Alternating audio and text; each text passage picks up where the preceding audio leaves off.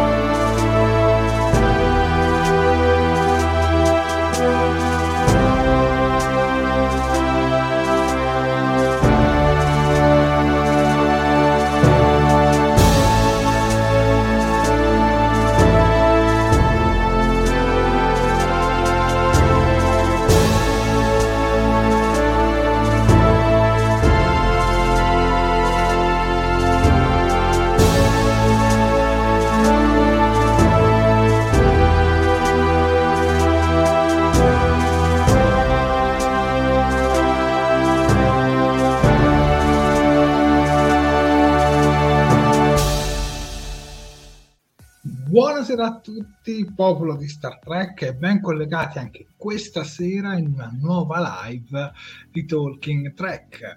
Io sono il capitano Jared e in nostra compagnia abbiamo il primo ufficiale Sofia. Buonasera. Buonasera capitano e buonasera anche a tutto il nostro pubblico ormai fedelissimo e fidatissimo che anche ieri sera ci ha seguito. Dunque, allora, capitano Jared, questa sera andremo a recensire il dodicesimo, nonché penultimo episodio della quarta stagione di Star Trek Discovery, intitolato Specie 10C. Prima però di cominciare, come sempre, facciamo un po' i soliti appunti social che non fanno mai male. Allora ragazzi, io vi ricordo che la nostra live va in diretta sia sul canale di YouTube che sulla nostra pagina Facebook. Per quanto riguarda YouTube, mi raccomando, se non l'avete ancora fatto, iscrivetevi al canale, cliccate sulla campanellina degli annunci per essere sempre aggiornati ogni volta che andiamo in onda che facciamo uscire un nuovo fantastico video. Commentate come se non ci fosse un domani, mettete un bel mi piace alla diretta e se volete lasciate anche una donazione nella super chat e ovviamente condividete, perché più siamo e più ci divertiamo. Per quanto riguarda YouTube, storia un po' più, un po più breve, infatti anche lì mi raccomando, un bel mi piace alla diretta, un bel mi piace alla pagina tanti bei commenti e tante belle condivisioni. Penso di aver detto tutto, non volevo essere troppo lunga perché insomma ci sono persone che ti hanno seguito anche ieri sera e quindi non volevo essere troppo troppo ripetitiva. Sofia, cominciamo allora a commentare questo dodicesimo episodio con la prima sequenza. Prego. Certo, cominciamo subito con l'inizio dove vediamo che la Discovery raggiunge l'ipercampo dove si trova appunto la, la 10C che ha delle dimensioni enormi, ha un raggio di 1,5 unità astronomiche e una massa approssimativa di 1,3 unità solari. La specie non risponde al primo messaggio inviato, ma non si alzano comunque gli scudi perché i sensori non rivelano armi. Uh, tra 15 ore ricordiamoci che la Terra e Nivara avvertiranno gli effetti della MO. Bisogna quindi ricorrere al primo contatto d'emergenza. Sull'ex pianeta sono stati accolti, anzi raccolti, scusate, 16 composti idrocarburici.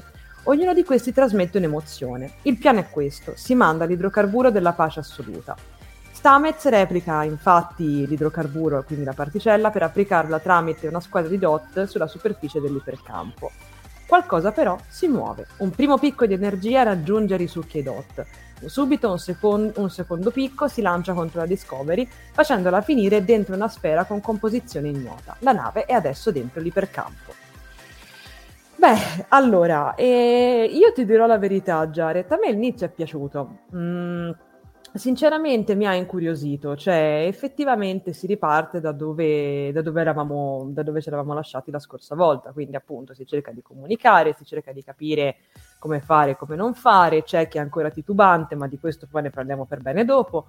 E, e, tutto. Quindi a me sinceramente non mi è dispiaciuto, anche effettivamente l'idea di, di mandare questi poveri dot a mandare il messaggio, secondo me funziona, cioè ha senso, d'altronde stiamo facendo appunto giustamente un, un primo contatto, ci stiamo avvicinando per la prima volta a questa entità gigantesca che chissà che cosa potrebbe contenere, insomma, d'altronde non sai mai quale può essere la natura no, di quello che ti trovi davanti. E tra l'altro è stato molto bello il fatto che giustamente, secondo me questa è una cosa anche intelligente, Michael dice io, cioè, non tiriamo sugli scudi perché nella serie, no? magari se li tiriamo su, questi magari lo percepiscono come un segno di, di, violenza, come un segno di difesa eccessiva, poi magari si arrabbiano e ci, ci colpiscono. Quindi, sinceramente, a me l'inizio mi era piaciuto, cioè mi stava piacendo, nel senso una buona idea. E tra l'altro, anche qui visivamente molto bella, molto bella anche la scena iniziale. Uh, dove si vedono gli sguardi dei vari personaggi di plancia che osservano il, la, diciamo, l'ipercampo e, è bello anche secondo me proprio l'effetto de, no, della membrana che, che, viene fuori diciamo dalla, da, da, dall'ipercampo e poi li risucchia. Quindi io su questa prima parte personalmente non ho niente da ridire, sinceramente. Jared, tu cosa ne pensi? Ma sono d'accordo, perché la prima parte secondo me è una buona parte, riprendiamo, come hai detto tu, da dove eravamo rimasti, con l'utilizzare l'empatia attraverso le, le emozioni come mezzo di comunicazione. Fin qua a me sta cosa non dispiaceva, anzi, messa così semplice mi piaceva perché mi, mi, mi ricordava un po' Darmok, no? Come dicevo nella scorsa diretta, cioè non hai bisogno del traduttore universale per darlo. Darmok hai bisogno di comunicare attraverso le metafore. Poi certo il traduttore universale le traduce le metafore, però certo. devi esserne capace. E anche in questo caso comunicare in un nuovo modo eh, attraverso questi idrocarburi non mi dispiaceva fin quando poi non è arrivata la matematica. Però fin qui devo dire che tutto sommato regge. Questa prima parte regge. Infatti che ho dato un 5,5 non gli ho dato un 4 cioè l'ho bocciato ma non è che l'ho stroncato. C'è una bella differenza. Poi che direi? A me i dot piacciono. Uh, sono molto carini devo dire la verità. Come qualcuno ci fa notare, sì, sono un po' nella parte dell'equipaggio sacrificabile, eh, come ci dice anche Manuel Mezzuno, questi dot sempre mandati come vittime sacrificabili, oppure dot is the new giacche rosse, magliette rosse. Eh sì, in effetti, questo è vero. Però mi è piaciuto anche come, come di, li pompano, insomma, come, le, come li riempiono. Sì. Cioè, che sembra che vanno quasi a con, con quasi come se fosse velocizzato. Sì. Perché vedevo Stammet cioè, e poi effettivamente e ne arriva un altro. Cioè, sembra quasi no, bellissimo. Cioè, a me quella, questa prima parte mi è piaciuta veramente molto. E i problemi arrivano dopo. Mettiamola così. Ah, Però, poi ecco. Dire... Un'altra cosa tecnica che mi è piaciuta a livello proprio visivo è, il, ehm, è quando appunto, come faceva notare Mauro Vallanti, scusami, mi aggancio un attimo un suo commento, lui dice sì, l'inizio era promettente, buffo e divertente, con Adira che prepara i dot tirandoli in alto. È molto carino perché poi anche quando lancia l'ultimo la telecamera lo segue e quindi è come se diciamo avessero preparato noi e ci avessero con questa soggettiva e ci avessero poi lanciato verso fuori. Questa cosa mi è piaciuta, ma, ma secondo me Discovery a livello di riprese ci sa fare purtroppo poi cade in cose più piccole di cui parliamo dopo. Quindi sì, sì con, concordo con te, è stata bella come, come inizio. No, ti ho detto, l'inizio mi è, mi è sicuramente piaciuto, l'ho, l'ho trovato, diciamo, apprezzato. Ecco, mettiamola così. Poi, ora, per chi magari si è unito nelle ultime dirette, magari non ci conosce da tempo, in realtà io per Discovery ci ho sempre veduto bene, è sempre stata una serie che mi è piaciuta molto e se devo essere onesto, per me le prime due stagioni di Discovery è superiore alla prima stagione di Picard. Opinione personale, eh. poi secondo me anche la terza non è tutta da buttare, sicuramente la spiegazione sul grande fuoco è veramente deludente però trovo che comunque fosse una buona stagione, senza troppe scintille, ma che fosse una buona stagione. E questa quarta, secondo me, l'idea buona c'era, eh, lo sviluppo e la gestione, insomma, è proprio insomma perché, vabbè, già partendo dal modo in cui l'hanno distribuita, su Pluto TV, che comunque era una soluzione all'aspettare settembre e l'arrivo di Paramount, quindi è comunque una soluzione gratuita, ci mancherebbe. Però che poi per chi non lo sapesse gli episodi sono acquistabili anche su Microsoft Store come facciamo io e Sofia io dico la verità su Microsoft Store costa uno sfondo perché comunque 20 euro una stagione solo in italiano nessun contenuto speciale cioè ti viene quanto un DVD ma è molto scanna però la comodità è tutta un'altra cosa cioè la possibilità che io di rivederla in on demand eh, mi dà tutta un'altra verve rispetto mm. a prima. Però insomma ci sono stati dei problemi gestionali anche partendo da questo. Eh. Esatto. Forse avrebbero dovuto fare come penso abbiano intenzione di fare con Picard, cioè lasciare un'ultima stagione che vada su Prime Video, in questo caso poteva andare su Netflix, dopo l'arrivo di Paramount Plus, a quel punto poi la stagione successiva la caricavi là. Tutti felici e contenti, mettiamola così. Certo. Comunque, niente, eh, ve l'ho detto, cioè io sono comunque un fan di Discovery, eh, non è una serie, non, non, la reputo una brutta serie se presa per intero sino ad, fino ad adesso, però continuo a pensare che questo futuro non, è, non ha rispettato le aspettative come avrebbe dovuto. Mm. Cioè, l'ambientare, cioè lo spostare Star Trek Discovery dal XXIII secolo a 900 e passa anni nel futuro doveva essere un bonus, non un malus. Cioè, eh, questo per me è il gran problema. Cioè, in questo momento non vedo questo futuro così eccitante da realizzarci magari altri spin-off. Mm. Perché le prime due stagioni di Discovery, anche gli incalliti che magari non la sopportano, ha comunque generato tantissimi spin-off. Star Trek Picard esiste perché Discovery ha permesso che la serie potesse esistere. Se Discovery esatto. era un flop veniva cancellato, non avremmo avuto nessun Star Trek Picard. Mm. Questa, è, cioè, questa è la verità. Poi, per carità, questa stagione ci sono problemi e sono il primo a dirlo settimana dopo settimana. Però ad ogni modo c'è il rammarico, ecco, c'è il rammarico perché, ripeto, eh, questo futuro non è così appagante come avrebbe dovuto essere. Mm. Guarda, se posso esprimere un mio certo. veloce commento riguardo più che altro l'andazzo generale della stagione, come hai fatto anche tu, cioè secondo me il problema principale è mh, è il fatto che abbiano, come dici spesso tu e come soliamo dire un po' tutti, abbiano allungato un po' troppo il brodo su questa storia qua della specie di ACC, perché purtroppo, e questo poi lo andremo a vedere soprattutto alla fine, dà l'impressione che sì, ok, la specie di ACC è arrivata, ma è una cosa che inizia e finisce qui quando in realtà diciamo che eh, all'inizio era partita no, della serie A, ma sarà il problema principale, bisognerà trovare un modo per così. Sì, fino a un certo punto è vero, lo è stata. Peccato che poi è arrivato un secondo problema e quindi diciamo che il tutto si è spostato verso, verso quest'altro problema.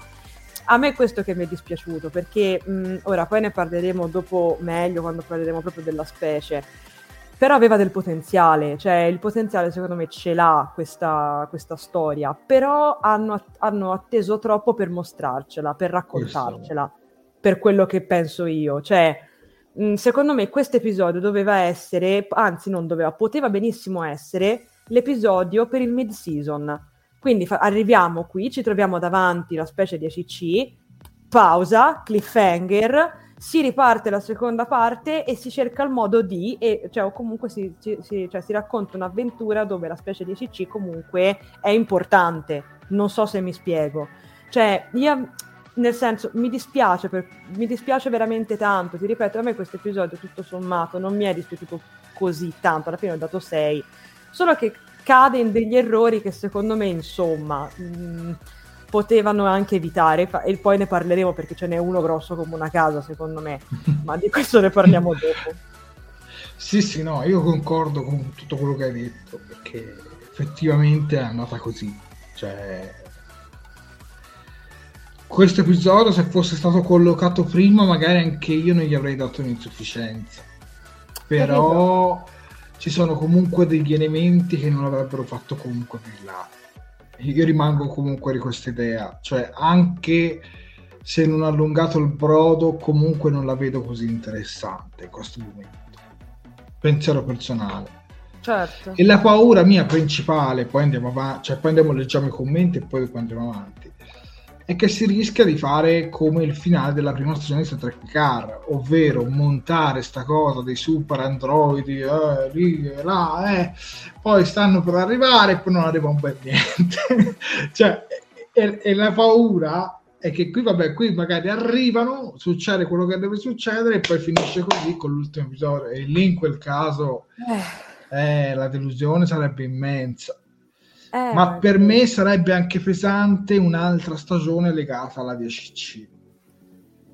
Cioè, in questo momento, guarda, io vorrei soltanto cambiare arco. Perché sono sicuro che se cambiamo arco ci sono tutte le possibilità che Star Trek Discovery torni una serie a livelli veramente buoni.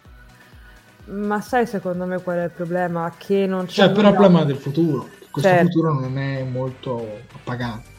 Certo, ma eh. secondo me questa cosa qui che tu dici è giusta, per, cioè, mh, mm, comunque perché se ci pensi non ci hanno dato il modo di affezionarci alla specie di ACC perché comunque di solito quando in Star Trek ci presentavano degli alieni, ma questa cosa è successa nella serie classica, in The Next Generation, è successa anche in Discovery per carità, comunque alla fine te li presentavano, ti davano tempo di conoscerli, ti davano tempo di farti un'idea su di loro e a quel punto appunto ti affezionavi, nel senso poi ti importava di vedere che cosa sarebbe successo, come avrebbero vissuto, come poi i personaggi si sarebbero rapportati con loro e tutto quanto. Il problema di questa specie di ACC è che, cioè, te la calcano tanto, ti fanno aspettare, abbiamo aspettato 12 episodi per vederla, hanno creato questa anomalia che ha spazzato via mezzi pianeti, uh, c'è Talca che vuol far saltare tutti in aria, cioè, ok, sì, però alla fine a noi di questa specie di ACC ci importa poco. Cioè, non so se mi spiego, purtroppo, mm-hmm. almeno per quella che è la mia opinione poi ti dico, um, io penso che, le, che, il problema sia stato questo, cioè non, non, è stato dato abbastanza spazio a questa povera specie di ACC, che poveretti, cioè, cioè davvero, mm. avevano del potenziale, hanno del potenziale, ma, ma... non sfruttarlo. Guarda, preferisco parlarne dopo perché sì, sì, non voglio Scusate. soffermarmi troppo su questa sequenza e vorrei ragione. sicuramente dare spazio certo. ai nostri spettatori. Quindi dai, direi di cominciare. Eh, allora, vediamo, partiamo dal Navarca che ci dice Jared, The Next Generation è la serie di fantascienza più bella, infatti è, que- è quella sulla quale ho scritto più cose. Ma a questo punto posso dire che The Next Generation prosegue con Picard ed è una serie che sta continuando. Guarda Francesco, se hai scritto delle cose su The Next Generation che so che hai in blog, passamele perché le leggo più che volentieri. Poi, eh, questi dot sono sempre mandati come vittime sacrificabili, che avevamo detto, poverini, in effetti. Poi, oggi pomeriggio ho visto eh, l'episodio di Animaletti Pericolosi di Space Nine, episodio sempre spettacolare. Ecco, quell'episodio è uno dei crossover più belli mai visti in assoluto, cioè, ma, ma veramente, ma, nel, cioè, ma non soltanto di Star Trek, anche al di fuori di Star Trek, è veramente un episodio spettacolare, spettacolare. Poi eh, lo spray con l'idrocarburo non mi è piaciuto, ecco, a Giuseppe Rabbit ad esempio non è piaciuto. Eh, poi eh, e fin qui andava, ci dice Dare Quercia. Il linguaggio fatto di molecole di idrocarburi era buona come idea, il problema è lo sviluppo ed il ritmo dopo. E non mi sento di contraddirti, anzi la penso proprio come te, Daria. Poi eh, l'idea del contatto, per quanto derivativa, qualcuno ha detto arrival, è fin troppo omaggiante, eh, non è mal eh, portata avanti. Poi, Provo Dot, lanciamo una petizione. Perfetti poverini. Poi, sì, inizio promettente, ci dice Mauro Vallanti. Buffo e divertente, come a dire, prepara i dot tirandoli in alto. Sì, in effetti è vero, il discorso che ha detto anche Sapino. Anche io detesto la matematica, ma è alla base in Star Trek, perciò ok, ci dice Riccardo Frasca. Poi vediamo un po' eh, di altri commenti. È una domanda che cosa c'entra un po', che, che c'entra un po' con tutta la stagione. Ma se questa specie è veramente possibile, se, ma se questa specie è veramente possibile che non conosca gli effetti collaterali della trivella galattica, eh, anche qui Stefano in effetti non è che, che hai tutti i torti, però magari questo, questo, ragionamento lo farei un po' più tardi, sì. quando arriviamo proprio all'approccio, quindi magari esatto. più tardi riscrivicelo perché poi ne possiamo parlare anche più liberamente. Eh, poi vediamo un altro paio di commenti. Io penso che l'aspetto della comunicazione in sé sia interessante, ci dice Naga Cappi, e dalla parte che ho apprezzato. Ciò che non ho apprezzato troppo sono i tempi, i dialoghi, le azioni e le reazioni dei personaggi. Nadia, mi hai letto nel pensiero.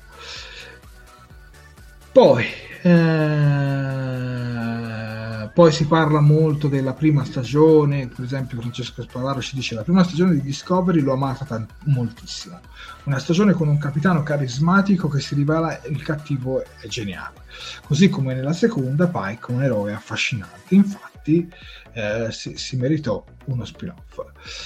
Beh, vedi, però vedi, cioè, le prime stagioni di Star Trek Discovery sono molto interessanti perché affrontano anche delle tematiche molto Trek, dall'universo specchio che è presente in tutte o quasi le serie di Star Trek, dalla seconda che ci tira fuori il capitano Pike, ci inserisce la sezione 31, insomma ci inserisce comunque dei temi Trekker.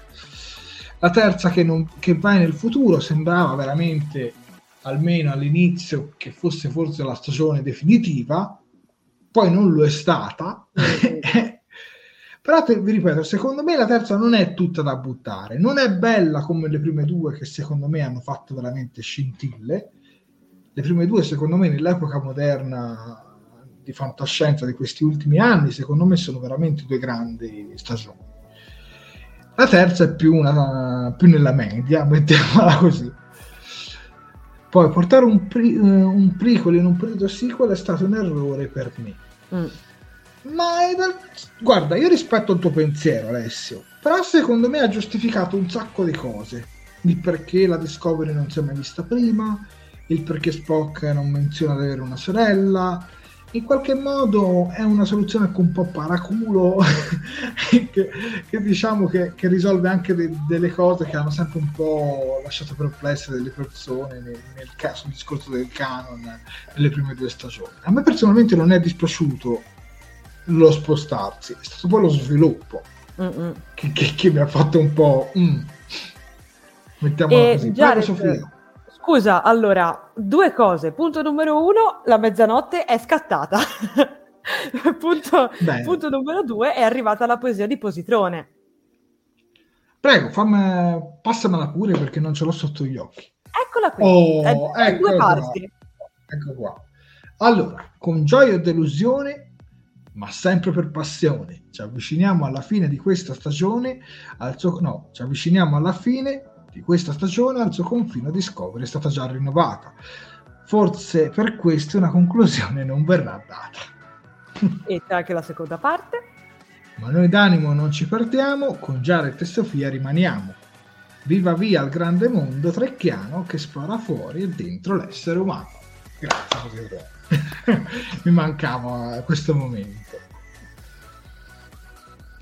Bene, mezzanotte e quindi direi anche di continuare. Sicuramente siamo entrati diciamo nell'era del compleanno di Talking Track perché sono quattro anni di attività. Quindi tra, tra, un po' a fine diciamo a fine analisi poi festeggeremo. Promesso leggiamo un altro paio di commenti poi andiamo avanti con la prossima sequenza. Certo. saluto Michela Gosparini buonasera buonasera Michela eh, col salto nel futuro si sono persi, c'era un potenziale enorme, mannaggia. Eh, questo è un po' il discorso che io dico un po' ad Alessio Martini, cioè il potenziale c'era, eh, è stato lo sviluppo che, che insomma è stato un po' così e così.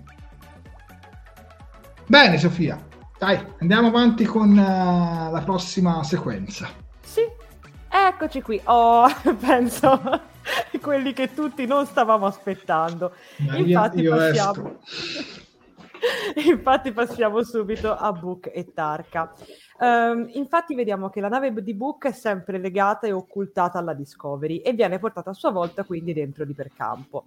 La fonte di alimentazione della MO si trova all'estremità ed è coperta in un'armatura di lega di silicio e lanio. Se rotta si può estrarre. Secondo i calcoli di Tarka questa cosa può funzionare, la MO si fermerà subito per uscire dall'ipercampo, serve però poi staccarsi dalla, subito dalla Discovery. Accendendo quindi un flusso di plasma direttamente dalla Discovery, si può creare un buco nella sfera 10C e poi un raggio traente che, inverso che li possa spingere fuori. La delegata della Terra dovrà quindi hackerare i sistemi per far uscire il plasma dalla gondola di dritta.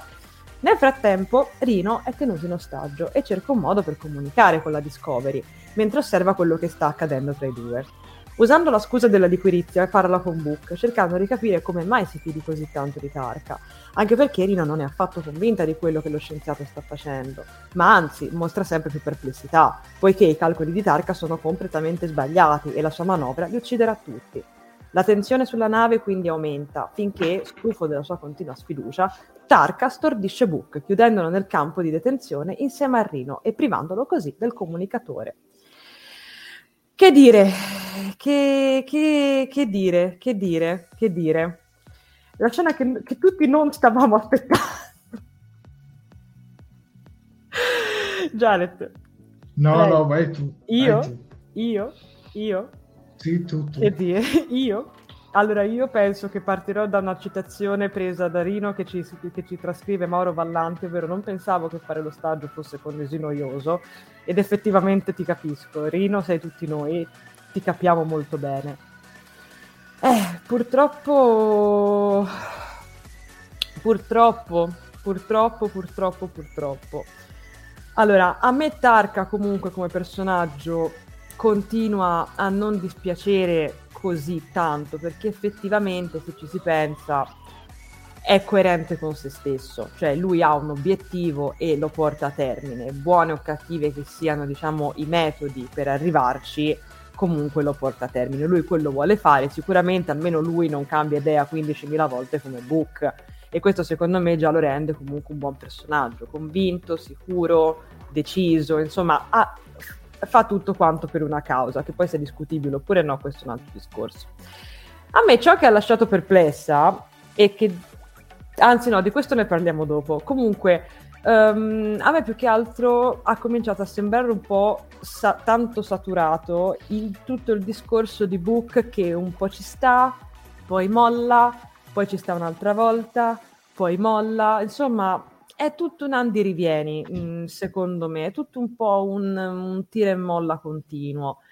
Nel senso, mh, mm, si vede che non sei così convinto se basta che arrivi Rino e ti dica guarda, guarda un attimo i calcoli e vedi che non tornano, cioè nel senso, ma non ti viene in mente che se magari questa qui è presa in ostaggio, forse magari te lo sta dicendo e ti sta raccontando un mucchio di cavolate? Cioè, sarebbe questo un po' il pensiero, no? Che uno si fa perché dici, boh, cioè, poi è vero per carità che Rino comunque era, era, un membro della Discovery e tutto quanto, però, cioè, scusa, ma te Book, come fai a fidarti subito di lei?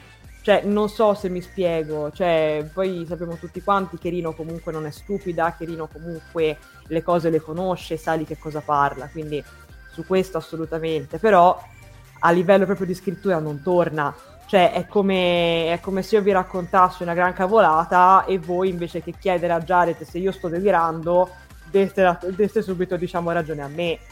Non avrebbe molto senso, almeno per come, per come la vedo io. Infatti, purtroppo è questa la cosa che mi ha fatto disprezzare questo, questa scena, purtroppo, perché ripeto, purtroppo. Jared, avanti. Eh. mm. Mm. Altrim- qui citando un famoso film cult italiano, altrimenti ci arrabbiamo e qua mi sono veramente arrabbiato perché oramai eh, ogni volta che vedo questi due mi arrabbio, mi arrabbio. Non, non è che sono deluso, mi arrabbio, proprio mi arrabbio perché continuo a pensare che quell'episodio in cui gli danno i sette giorni sia stato di una inutilità inaudita. Infatti, non ci sono mai stati questi sette giorni se ci pensate.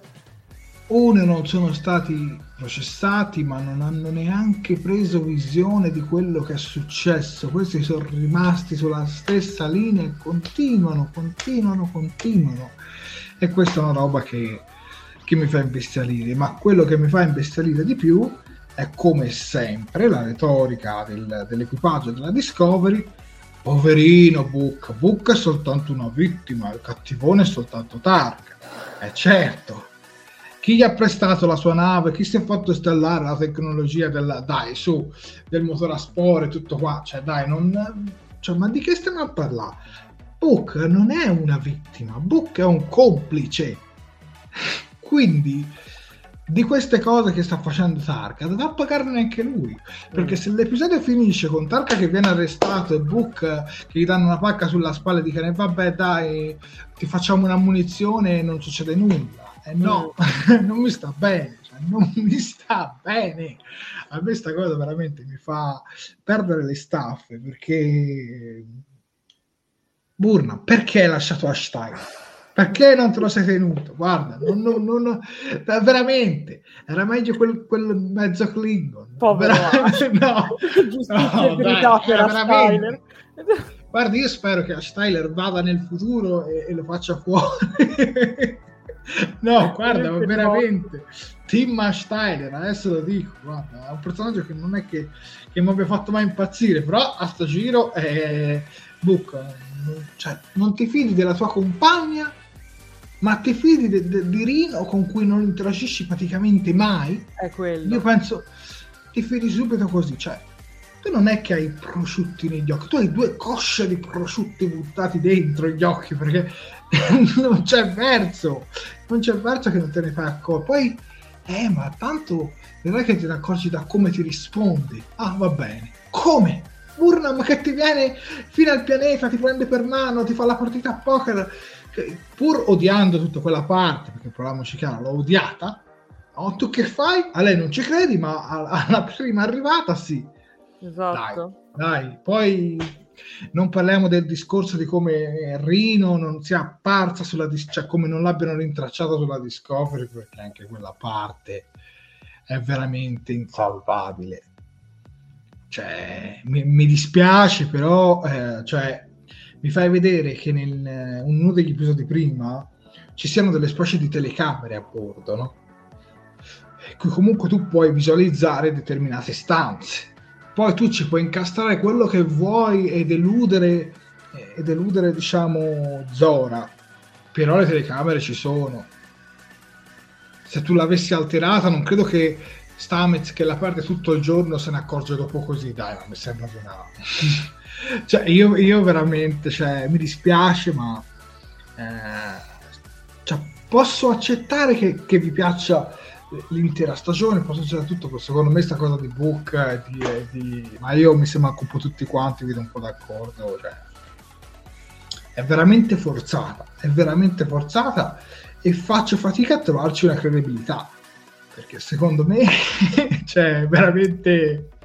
No, Basta, che... non aggiungo altro perché sennò mi arrabbio soltanto di più. No, è che... E... Guarda, Vai, Team prego. Tyler Forever. Grazie, Michele. Grazie. Prego. No, è che più che altro, come, come scrive qualcuno, mh, in un certo senso il problema, ecco infatti posso prendere un commento, certo. prendiamo Corrado Festa Bianchet che ci scrive, qui però dalle parole di Tark emerge ciò che nella narrazione della sua prigionia, mostrata in modo sbrigativo e privo di pathos, non avevano detto esplicitamente.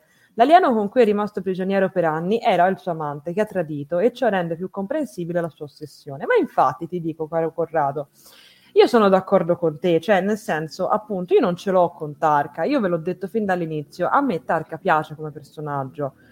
Sì, non è un, uh, un nemico valido come tanti altri che abbiamo visto all'interno di, di Star Trek Discovery oppure come abbiamo visto anche in altre serie di Star Trek.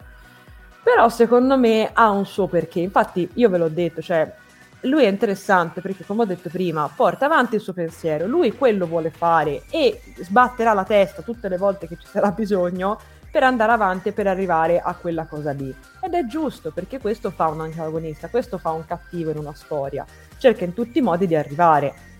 Il problema è che, appunto, come si diceva un po' di episodi fa, tutti stanno appressi a Book, nessuno sta appresso a Tarka. Cioè, a me la cosa che mi lascia basita e che ancora oggi, guardando soprattutto questo episodio, mi fa rimanere sbigottita, è il fatto che tra i due il punto di riferimento viene preso, diciamo, cioè viene visto in Book non c'è, mai un, un, non c'è mai un momento in cui i membri della federazione, ma, ma, ma la stessa Michael, la presidente, ma, ma qui anche addirittura Rino, nessuno parla con Tarka. Io trovo incredibile questa cosa, la trovo veramente assurda. Cioè, abbiamo davanti colui che praticamente costruito una cavolo di arma isolitica che vuole far saltare in aria questa anomalia, che, che, fa di tutto, insomma, che viene da un ex colonio orioniano. No, nessuno chiede niente, tutti book, tutti ce l'hanno con book, tutti chiedono...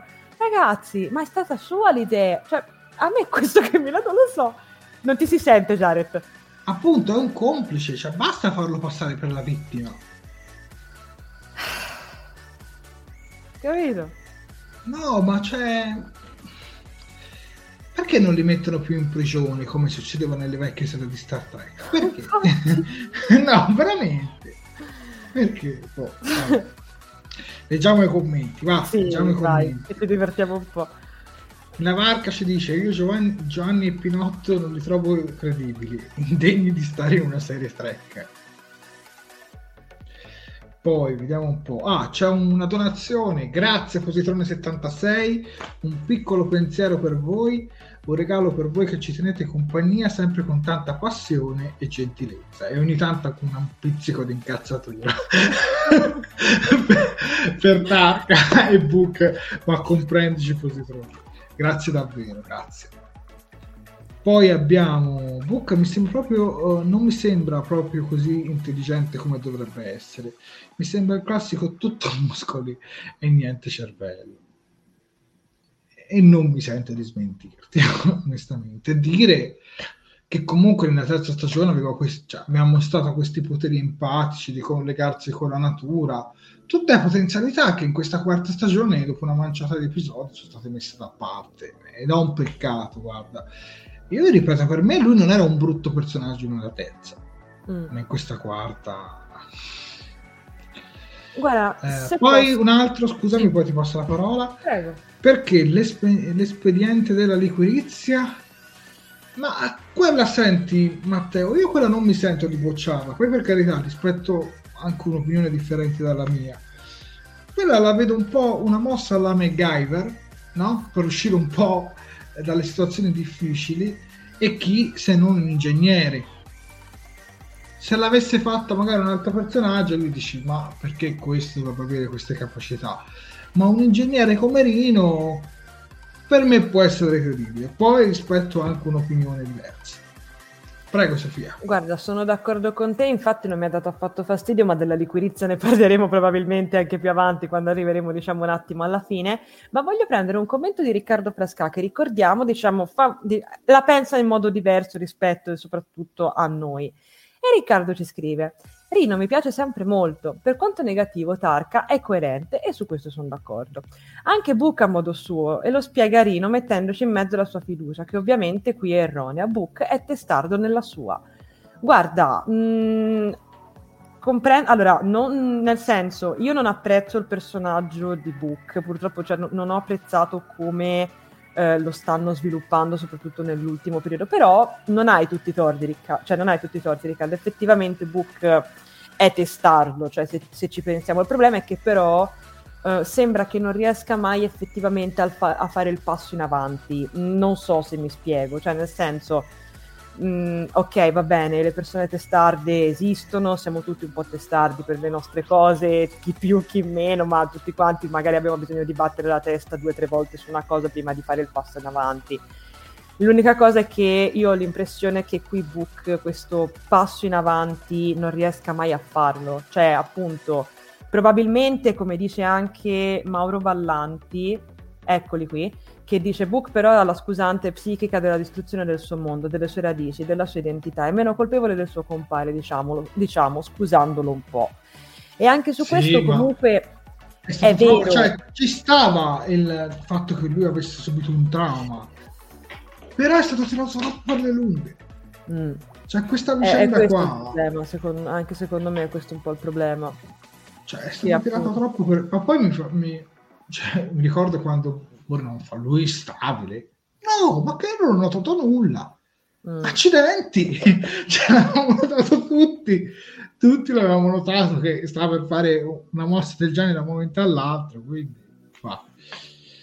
Io ti ripeto, sono sicuro che se non ci fosse stato questo arco di questi due, probabilmente questa stagione sarebbe rimasta comunque non troppo soddisfacente, ma sicuramente non mi avrebbe così deluso fino a questo punto. Perché quando li vedo arrivare, yeah. ragazzi, è come quando arriva il postino con una bella lettera d'Equitalia. cioè mi pareva andare a nascondere detto onestamente. Mi dispiace ma io non li leggo più. Comunque vedo che anche molti di voi frequentemente la vedono anche così eh, poi spero che book sparisca nella quinta stagione terrificante. Cioè, facciamolo morire eroicamente dai. Facciamogli salvare la terra e poi oh via. Grazie book e arrivederci. Con le mani con le mani. Ciao ciao Ecco, mettiamola così. Ad ogni modo, dai, andiamo avanti però con um, anche con le prossime sequenze, perché altrimenti diventa talking book. Eccoci. Sarebbe infatti... anche bello parlare di libri, ma non del personaggio.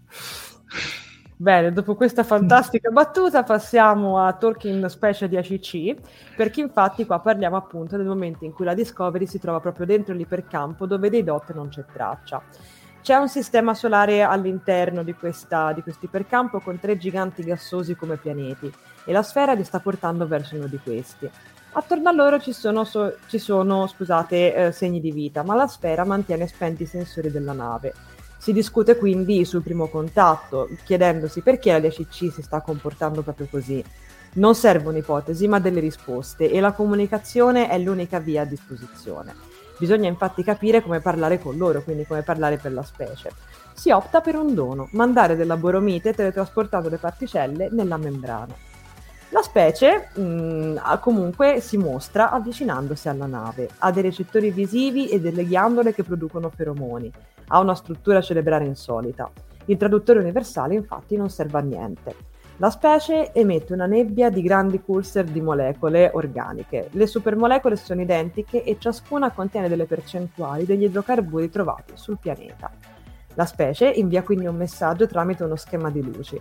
Per comunicare bisogna risolverlo, quindi decriptarlo. Gli idrocarburi sono la struttura, le molecole sono le parole e lo schema luminoso è la mappa per leggere appunto gli idrocarburi. Assegnando quindi una lettera a ciascuno degli idrocarburi si ottiene uno schema di equazioni. La 10C sta insegnando alla Discovery una lingua ponte a base matematica. Uh, inviando quindi l'equazione si dà la conferma di aver compreso e così la comunicazione inizia. La 10C manda quindi una sfera dentro l'hangar della Discovery, una, una sfera che è nell'esterno all'idrocarburo della pace e l'interno diciamo è respirabile. A questo punto Michael, Saru, Trina e la Presidente eh, entrano portando con loro un'unità di teletrasporto portatile e dei campioni di idrocarburi. Dentro la sfera c'è una replica esatta della plancia e un'arma isolitica non innescata. La 10C vuole infatti sapere perché l'arma sia stata messa nella MO, mostrandosi quindi ignara dei pericoli causati dall'anomalia. Il compito della squadra è far loro capire quello che la MO ha causato. Allora, ci sono tante cose da dire su questa, su questa parte, su questa, su questa scena, ce ne sono veramente tante cercherò di andare con ordine, cercherò di, di ricordarmele tutte, quindi Jared, per favore, in caso, poi ti lascerò la parola e aggiungerai. Allora, partiamo dalle cose belle. Partiamo dalle cose belle che sono sicuramente il comparto visivo. Ora purtroppo non sono riuscita ad ottenere un'immagine dove si vedesse bene questa specie di ECC, mi dispiace tantissimo ma eh, trovo che visivamente sia stata molto bella. A me è piaciuto vedere questo avvicinamento, infatti come qualcuno aveva già citato, che fa un po' il verso effettivamente a, mm, come dire, a, mm, a, incontri ravvicinati del terzo tipo e, e altri, diciamo, cult della, della fantascienza, quindi l'ho apprezzata. Personalmente ho apprezzato anche questo modo di comunicare con, con, la, 10, con la 10C. Più che altro è interessante il fatto che venga optata, cioè che si mandi verso la matematica, anche se comunque è un po', come dire, è un po' macchinoso, ma secondo me ci sta. Alla fine comunque si tratta di un linguaggio ponte, si tratta di un modo per cercare di comprendersi gli uni con gli altri, come diceva anche Detmer a un certo punto, è un po' come la musica, quindi si cerca appunto di trovare quello che può essere un linguaggio universale. La cosa che non mi è piaciuta per niente è che qui purtroppo mh, mm, si cade negli errori sciocchi, per non dire altro, di sceneggiatura. Perché? Allora, a un certo punto c'è il presidente che si gira quando stanno mettendo insieme la squadra no, per andare nella, nella, sfera. Il presidente si gira e guarda tutti, guarda Michael, guarda Saru, guarda Trina e guarda anche il delegato della Terra, dicendo al delegato della Terra, viene anche lei? E lei dice no, io sono più utile qua fuori. Scusate, ma abbiate pazienza, quanti siete in questo hangar? Ci saranno un centinaio di persone. Ora, io voglio dire, è possibile che nessuno all'interno di quell'hangar si è reso conto che questa donna nei momenti cruciali, nei momenti clou, prendeva, spariva, andava in un'altra stanza, apriva delle comunicazioni, parlava con Bucchettar che poi tornava indietro. Cioè, a me ha fatto un po' ridere questa cosa perché cioè, si cade, appunto, grazie Vincenzo, cioè, perché se no sembra che sono scema io. Cioè, è ridicola questa cosa purtroppo a livello narrativo, è stupida perché cioè, io avrei capito se fosse stato un momento che magari lei si allontanasse e avrebbe anche destato meno sospetti, se lei si fosse allontanata nel momento in cui, diciamo, erano tutti un po' distratti. Cioè, appunto, approfitto della distrazione generale, ma allontano, parlo con Buc e Tarca e poi torno indietro. Ma il fatto che questa si allontani mentre loro stanno cercando di capire che cosa devono fare e che nessuno appunto chieda niente è sciocca. È proprio una soluzione sciocca. E infatti ti dico, quando, quando la presidente dice ah, viene anche lei e lei dice no, cioè io tipo, ma come? Cioè, nel senso, non lo nascondi, no, ma poi fa ridere perché non lo nasconde neanche. Cioè, non è che, non è che, si, che si inventa un, un coso, no, proprio no, ma tanto io sono più utile qui. Vabbè, cioè, non lo so, guarda, purtroppo, purtroppo qui veramente mi è cascato l'asino, qui mi è, mi è veramente cascato l'asino, mi dispiace, mi dispiace veramente tanto, infatti io questa cosa qua non riesco a salvarla, cioè da un punto di vista narrativo ma anche visivo non, non riesco a, a, salvarla, ripeto, cavoli, siamo in un hangar, siamo in un posto dove la gente entra e esce in continuazione, cioè davvero, cioè, veramente tu mi vuoi far, tu sceneggiatore mi vuoi far credere che nessuno si è accorto di questa?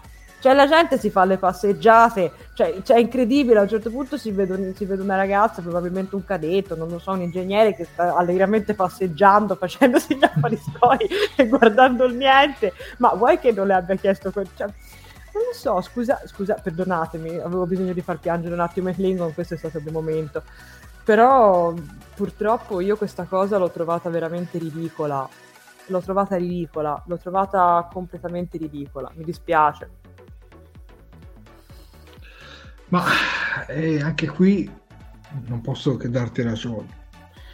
Sul discorso del delegato, sì, mm, la penso come te e non penso che ci sia anche da aggiungere altro. Parliamo del discorso della matematica. Vai.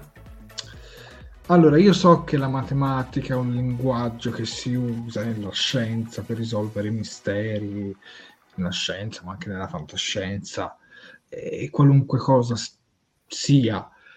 Però secondo me riempirla di equazioni, cioè sembrava veramente una lezione di matematica nelle scuole superiori. Per me doveva avere una roba, doveva essere una cosa più semplice.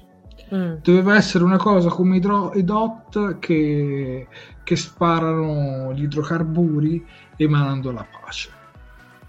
Una cosa più semplice, più diretta, come le metafore di Darmok, lo ripeterò, come le metafore di Darmok, senza perdersi in, uh, in equazioni matematiche, in calcoli, perché cioè, parliamo dei sentimenti, dell'empatia, no? di, di, di passare un messaggio del genere.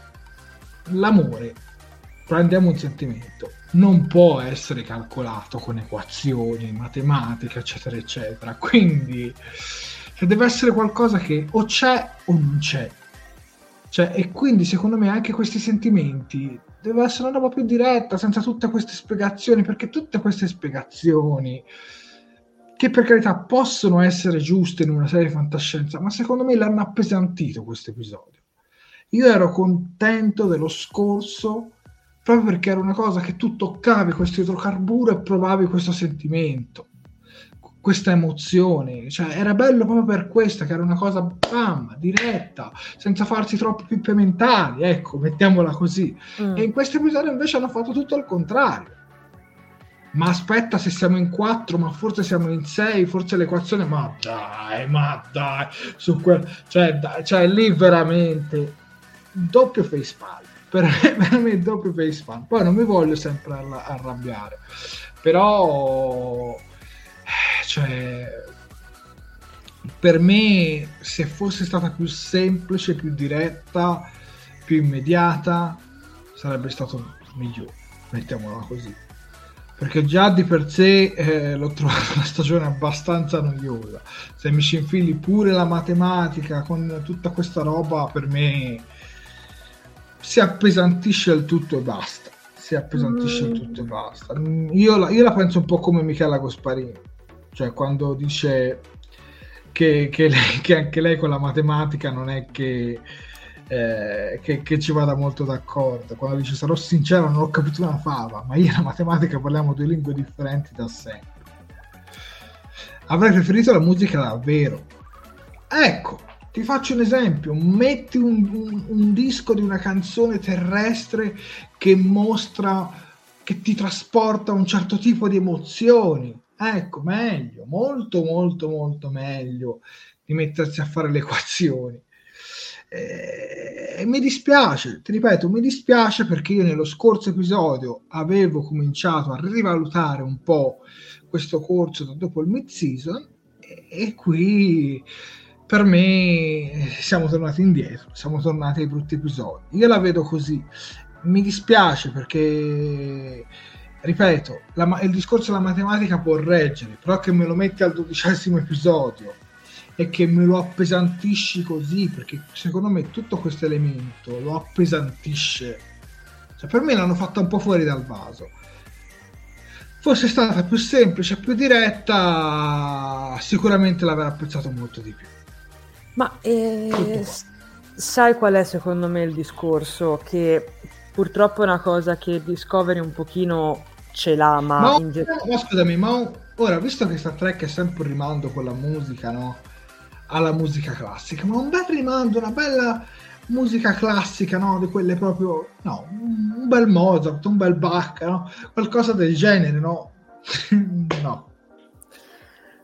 Fossi stato io avrei messo una bella canzone dei Cure, dei Depeche Mode, però No, ma allora senti, quello che tu dici comunque è sensato assolutamente. Il problema, sai qual è secondo me? Che appunto, mh, cioè a me quello che mi ha lasciato un po', come dire, mh, un po' di stucco non è tanto il fatto della, della, matematica, perché comunque appunto secondo me ci sta, cioè per creare un linguaggio ponte ci sta il problema, anche in questo caso, cade, perché tanto il problema di questa, di questa sequenza è, tutto lì, cade nella narrazione, perché effettivamente mh, alla fine, la, la, cioè se ci pensi, ora anche io ho sempre avuto 4 a matematica, non lo nego, ho fatto 5 anni di superiori, 3 anni di medie e 5 anni di elementari, ho sempre avuto voti che andavano dal sufficiente all'insufficiente, scendendo. più si andava avanti, più scendevano, quindi per carità. Però comunque alla fine in realtà che, le equazioni che loro fanno sono delle equazioni molto semplici che quindi appunto hanno senso si cioè hanno senso come linguaggio semplice, quindi ci sta. Il problema, secondo me, qui, come anche nel resto de, de, de, dell'episodio, è che hanno, cioè, per spiegare una fra, cioè per spiegare 5 ci hanno messo 15. Non so se mi spiego, cioè per spiegare un concetto praticamente da una linea, quindi mh, mm, si fa così, così, così e si manda il messaggio, ci hanno messo praticamente una sequenza di 15 minuti. È questo secondo me che l'ha resa così tanto pesante come, come cosa, personalmente.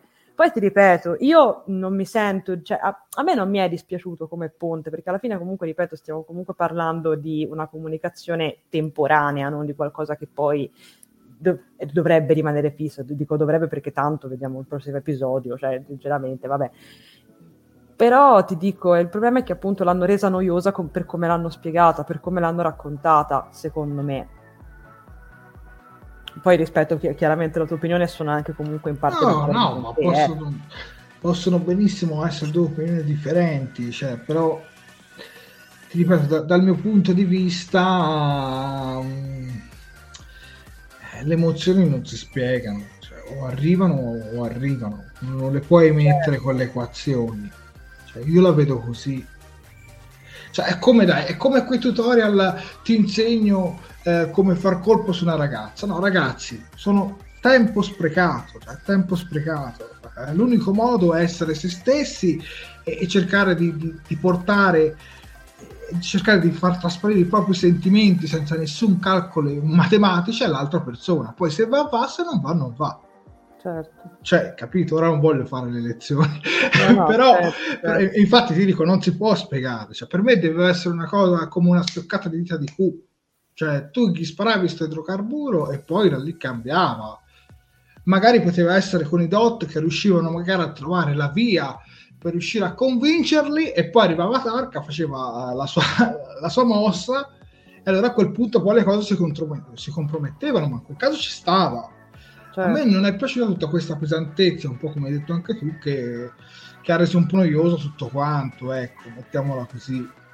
Mi dispiace eh. perché per me il potenziale c'era, ma in questo caso anche per me è stato sprecato. Poi, per esempio, Riccardo Fasca che non la pensi come me, va benissimo, cioè ragazzi, non, eh, ripeto, siete liberi di pensarla come volete, anzi guarda, mi sembra che avevi scritto anche un'opinione in merito e la leggo volentieri. La matematica le- lega anche diversamente, diversissime popolazioni e creature. La bellezza della lingua matematica già ora nella realtà le possiamo capire e cogitare, come diceva il mio prof di matematica.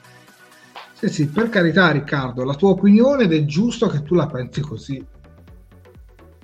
Accidenti, diamine, ma anzi, ripetiamo, cioè, l'abbiamo sempre detto, alla fine cioè avere opinioni diverse è quello che poi alla fine va a creare effettivamente il dibattito, quindi è giusto, tant'è che Riccardo Frasca non è d'accordo neanche con me perché dice mi dispiace Sofia ma pur battendomi per la tua opinione non la vedo così perché al lavoro degli sceneggiatori in quel punto farla così Ok, va bene. Guarda, Riccardo, rispetto assolutamente la, la, tua opinione. Non la vediamo alla stessa maniera, ma comunque rispetto assolutamente. D'altronde, appunto, cioè, è, è, anche questo. E poi, però, abbiamo anche Manuel Mizzù, posso? Che, che, giustamente dice: però che la tavola periodica di una specie oltre la galassia uguale alla nostra, boh 178 Isolinium dove l'hanno letto. E infatti anch'io questa cosa mi ha fatto rimanere un attimino basita perché ok va bene il discorso di matematica come linguaggio universale lo accetto va benissimo è la cosa che ci insegnano fin da piccoli ed è anche un po' la cosa che ti insegnano quando vai a studiare musica no? quindi la musica è uguale, è uguale in tutto il mondo lo schema musicale tutto eccetera eccetera. Però insomma da qui fino ad arrivare appunto alla guarda ci sono opinioni molto controverse, per esempio... Assolutamente. Antonio De Stefano la pensa come me, tra l'altro la matematica è l'antitesi delle emozioni, numeri e calcoli per me sono freddi, guarda, sono anche per me, certo. Antonio, la penso come me. È giusto, è giusto che ci siano delle Comunque opinioni. già il fatto che questo episodio comunque ci divida, ci faccia discutere, ci faccia creare no, questa botta risposta, comunque in qualche modo riesce eh, nell'intento del, dell'operazione di questa diretta. Diciamo che avete entrambi ragione, Jared e Riccardo, la matematica è forse l'unica lingua universale conosciuta, ma le emozioni non ci spiegano. Forse hanno sbagliato a mischiare le due cose. Eh, anch'io, Matteo, la penso così. Cioè, i calcoli ci stanno in una serie di fantascienza, per Diamine. carità, diamine, cioè, anche il motore a curvatura si basa su calcoli, equazioni, eccetera, eccetera, ci mancherebbe. Però secondo me con le emozioni è qualcosa che stride. Secondo me un certo vulcaniano avrebbe detto che non è logico fare calcoli sulle emozioni. un vulcaniano a caso. eh. Il problema non è la matematica, ma il ritmo dell'episodio. Beh, questo sicuramente, claro. Questo diamine. Però quando inseriscono la matematica è lì che l'episodio si appesantisce. Secondo me. Vabbè, poi Book e Tarka loro appesantiscono ogni cosa. E? Eh, ma, ma, ma lei la metto sempre sul circolo di Book e Tarka. Alla fine è loro amica, quindi la butto sempre lì. No, vi giuro, io, io Ndoye non ce l'ho. Guarda, mi veniva da ridere, cioè, mi dispiace. mi dispiace. Dai, dai, dai, andiamo con l'ultima sequenza. Yes, eccoci arrivati alla fine, al momento che tutti stavamo aspettando, perché qui abbiamo il finale e infatti abbiamo il solito finale, diciamo, di entrambe le parti. Infatti, mentre Michael, Saru, Trin e la Presidente cercano di comunicare, la delegata della Terra riceve il via libera da Tarka per l'hacking. I quattro riescono a mandare il messaggio e la specie risponde subito, comunicando grande tristezza. Eh, la squadra lo interpreta come empatia e dispiacere per la loro paura verso appunto la MO e quello che sta succedendo, quindi la diplomazia può funzionare. L'ultima cosa che rimane da fare è chiedere di disattivare la MO. Poco prima però che riescano a mandare l'ultimo messaggio, la DCC li rispedisce dritti dritti sulla Discovery. La fiducia è quindi stata rotta. Nel frattempo vediamo che, anzi abbiamo visto nel corso dell'episodio, che Zora avverte qualcosa di strano nei sistemi. Rino non è sulla Discovery e la nave di Book è agganciata a loro occultata. La fuoriuscita di plasma inizia e la nave di Book salta quindi fuori dalla, dalla, dalla sfe- sì, dalla sfera. Scusate.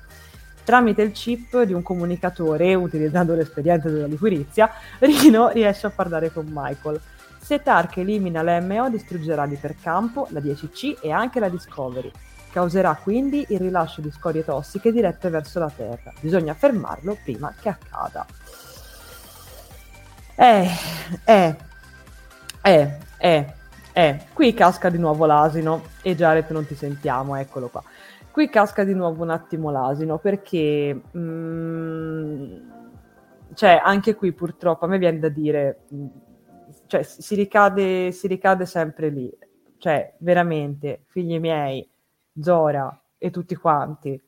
Ma veramente non vi eravate resi conto di nulla? Cioè, pe- allora, nel senso, a me va benissimo il fatto che Zora percepisca le emozioni, cioè che Zora provi delle emozioni, che Zora si senta turbata, che Zora senta le sensazioni, cioè è giusto, è una cosa interessante, la rende anche un personaggio sempre più vicino all'essere quasi un umano, mettiamola così, insomma, anche ad avere un'empatia con noi, che è un'empatia con i poteri.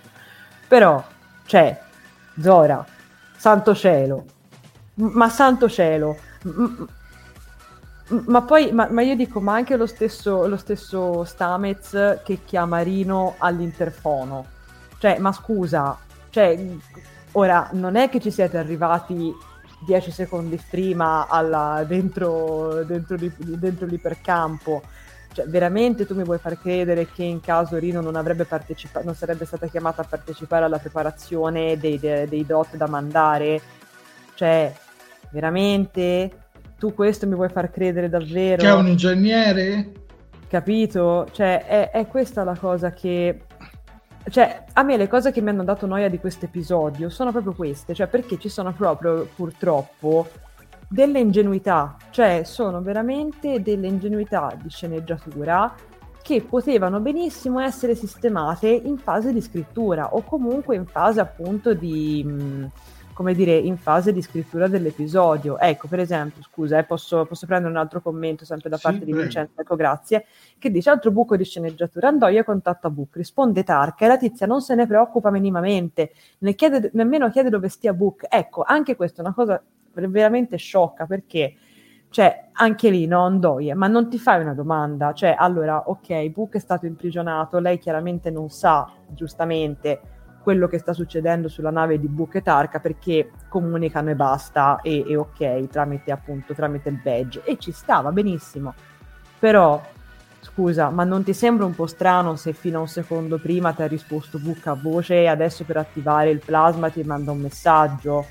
Cioè ragazzi cioè nel senso è strano non, non è normale ok? E ehm, quindi ti dico purtroppo è questa la cosa, cioè, mh, ripeto, sono errori di sceneggiatura, sono, cioè neanche errori, sono proprio ingenuità, perché così si possono chiamare. Sono ingenuità di sceneggiatura che però lasciano tutti basiti, perché anche di nuovo, ma non se ne è reso conto nessuno? Cioè, no? Poi non lo so, magari sono io che sto No, che sto, no. che sto ingigantendo tutto, però ragazzi, non è credibile. Ti Cioè, ripeto, io non ci- cioè, non, non credo che non ci stiano delle telecamere a bordo della Discovery. Cioè, posso capire nella serie classica, non, non ci pensavo. Ai tempi di Discovery, una, una nave ultra controllata dove capisci se c'è un elemento umano, eh, eccetera, eccetera. Cioè, capisci anche quanti, cioè, li suddividi anche per specie non riesci a capire che non è a bordo, cioè vedi il comunicatore, ma il comunicatore non vuol dire che è per forza a bordo. Poi nelle serie di Star Trek si chiamava sul comunicatore, se non rispondeva ti preoccupavi. Stamets, ma eh, l'ho cercato tutto il giorno non l'ho trovata.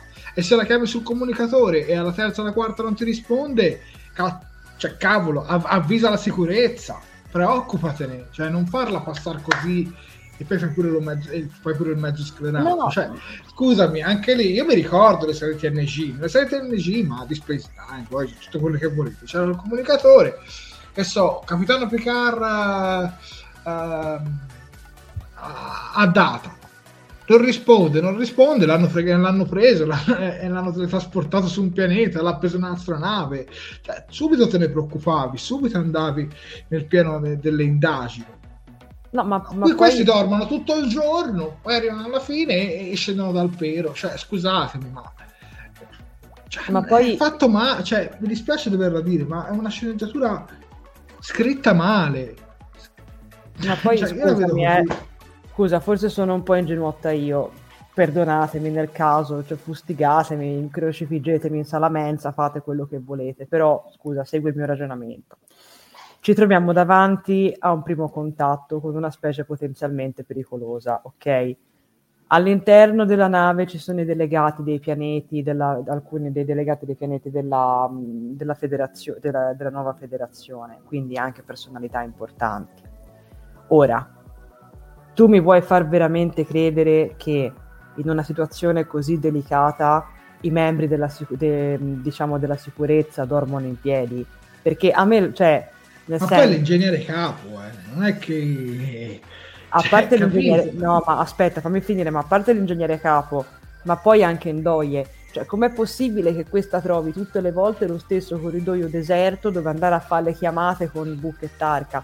Cioè a me è questo che mi lascia basì, cioè ripeto, cioè la prima- lui- forse sono io che ho una mente troppo machiavellica, forse sono io che penso troppo male, però la prima cosa che io farei se fossi in una situazione così delicata sarebbe cospargere veramente la nave di sicurezza, cioè metterla in sicurezza nel modo più totale, anche se questo vuol dire mettere veramente un povero scemo per ogni angolo, per, per ogni corridoio vuoto che trovo, per controllare che comunque tutti stiano facendo la loro parte, perché alla fine è anche questo. Cioè, ripeto, qua ci stiamo trovando davanti ad una mh, situazione delicatissima, ad una situazione mh, che, che veramente, cioè, può far crollare tutto. Ricordiamoci che mh, Michael, tre- giusto un paio di episodi fa, col sorriso sulle labbra, ci ha detto: Ah, potremmo andare davanti ad una bella crisi. Cioè, scu- cioè, scusami, scusami, ma ti ripeto, ma veramente non vi viene in mente che questa nave va messa in sicurezza, che bisogna fare di tutto per controllare che vada tutto bene? Cioè, è, è questa la cosa incredibile. Ma appunto, ma come dicevi tu giustamente per quanto riguarda Stamez, ma, ma pure Adira, ma pure, ma, ma pure cosa, ma pure Calber, quando tira la botola e trovano il comunicatore messo lì, o cos'era che, che, che Rino ha lasciato, diciamo, incastrato lì. so- Ma anche lì, Ma scusami, ma poi soprattutto, cavoli, Adira, ma santo cielo, eri presente quando c'è stato il malfunzionamento dei, dei cosi, dei, dei replicatori, ma non te la sei fatto una domanda? Cioè, sei anche tanto intelligente come personaggio, ma non ti sei chiesto cosa è successo? Cioè, del perché questi, questi, questi, questi replicatori sono, sono impazziti? Cioè, c'erano tutti i campanellini d'allarme per arrivare a capire che, non, che ci fosse qualcosa che non andava. Invece no. Cioè, capito? È, è, è questo il discorso, secondo me. Veramente, queste purtroppo sono ingenuità. Sono ingenuità di sceneggiatura che all'inizio magari uno dice, vabbè, non ci fanno caso. Ma il problema è che invece sì, ci facciamo caso, perché dai, soprattutto quando si guarda un episodio alla settimana, è, è sempre Ma lì che cazzo poi, ora io non voglio offendere lo sceneggiatore, sono andato a leggermi la sua scheda su IMDb. Tu una serie di Star Trek, comunque al penultimo episodio, tu fai scrivere questo episodio a uno sceneggiatore che in tutta la sua carriera ha scritto 5 serie. 5 serie, ma non è che l'ha scritte tutte, ha scritto 9 episodi di là, 5 di qua, e, e due di Discovery, tra cui un documentario su Alicia Keys molto attinente all'argomento di Star Trek in arrivo il prossimo anno. Cioè, lo vediamo che sono degli sceneggiatori che poi magari questo sceneggiatore diventa il bravo del mondo, però lo vediamo che non è mano esperta. Perché non è Filoni con Star Wars, perché quando c'è un episodio di Star Wars scritto da Filoni, eh, lì sai, che ti aspetta delle belle sorprese. Di Star Trek questo magari sai che ti aspetta delle belle sorprese quando l'episodio è diretto da Jonathan Frakes in quel caso però secondo me un problema di sceneggiatura c'è mm. cioè un problema di sceneggiatura grosso. ma c'è bello grosso per me il problema non è la serie in sé perché cioè, ormai ci sono tante cose che all'interno della serie di Discovery fino a un certo momento sono funzionate ma io prossimo prossima stagione, forse se è ancora disponibile, andrà a chiamare Mellicotto, no? lo sceneggiatore della quarta stagione di Star Trek Enterprise, che fece un bellissimo lavoro, così almeno salviamo il salvabile. Mm. Ecco, mettiamola così, no, perché qui secondo me questa, questa stagione è, è, crollata sotto quel punto di vista. Mm. Poi possiamo dire tutto quello che vogliamo sulla prima stagione, ma comunque ci sono state dietro persone come Fuller, come eh, Nicolas Meyer, come Menoschi, cioè ci sono state gente che comunque con Star Trek eh, qualcosa ne sa e ci ha lavorato, ci ha lavorato degli anni. Poi c'erano anche altri nuovi sceneggiatori come, come Sullivan e altri, però insomma ad ogni modo eh, qui si vede che a volte vengano dati degli episodi importanti e degli sviluppi importanti a degli sceneggiatori non proprio navigati. Perché se tu mi dici, guarda, faccio scrivere questo episodio a questo tizio che ha scritto 3-4 episodi di Battlestar Galactica, uno più bello dell'altro, a mamma venga. Mm. Se vuol venire Ronald Moore, Ronald Moore vuole tornare a scrivere per Star Trek, ben venga. Però qui lo si vede che è gente un po' che magari è sui primi lavori importanti, però mm. non puoi, cioè, capisco un episodio centrale così, messo un po' così a ma non il penultimo episodio. Cioè, eh, io vi ripeto, cioè, ho trovato la scheda su NDB, questo Kyle Gerru non è che abbia, che abbia una grandissima carriera. Poi per carità, magari ha scritto anche dei bellissimi episodi e io non li conosco, però c'è una mancanza di, di una squadra di brainstorming eh, importante. Anche Alex Kurzman, no? tanto criticato, però chissà perché gli episodi scritti da Alex Kurzman o diretti da Alex Kurzman sono comunque dei buoni episodi.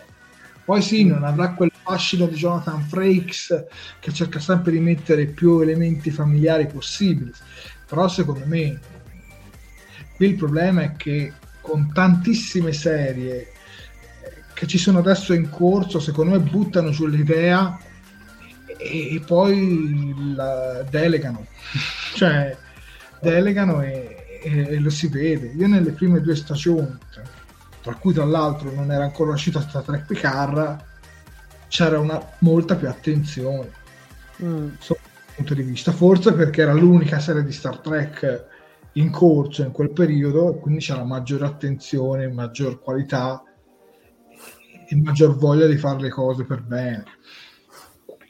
Poi è riduttivo dar colpa soltanto agli sceneggiatori perché qui sono, sono tanti problemi. Mm. E, e, poi soprattutto io ho visto in alcuni episodi che gli attori anche nelle performance non sono sempre all'altezza. Poi certo c'è da valutarla in lingua originale sicuramente, certo. però nella mimica a volte ho visto un po'... Mm, ti ripeto quella inquadratura che abbiamo detto io e Sofia in privato, se vuoi, se vuoi rispiegarla, prego Sofia, dai. Intendi quale intendi? Quella, quella, finale, diciamo, quella dove Michael deve prendere la decisione su che cosa fare, che praticamente c'è questa inquadratura alla fine um, dove appunto a Michael arriva tutte le informazioni da parte di, di Rino e si vede diciamo che la telecamera si avvicina al, al volto di Michael e nel frattempo tutto dietro di lei in, intanto comincia a girare vorticosamente, probabilmente indicando anche la confusione, la destabilizzazione di, sì, de, de, insomma, de, da parte sua. Eh, insomma... Non è proprio molto convincente lì, secondo me. Eh? No, diciamo che ha avuto dei momenti più brillanti, mettiamola così di Esatto. Cioè che poi parliamoci bene, secondo me se non è come Martin Green è una buonissima attrice, cioè io la ricordo anche per The Walking Dead, ma ricordo anche benissimo degli episodi di The Walking Dead in cui non ha assolutamente brillato. Certo. Mettiamola così. Poi certo, se la sceneggiatura è scritta è forte, poi tutto viene meglio. Certo Comunque, manca un episodio, manca un episodio, ci aspetto soltanto il finale, quindi le somme si tireranno la prossima settimana e saranno quelle definitive. Io non so voi spettatori, ma per me questa stagione è già compromessa.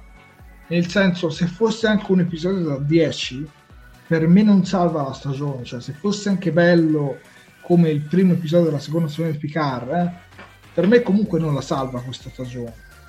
Mm.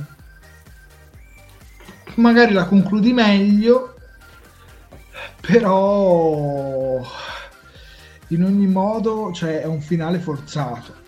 Tutto si, che si deve risolvere tutto alla fine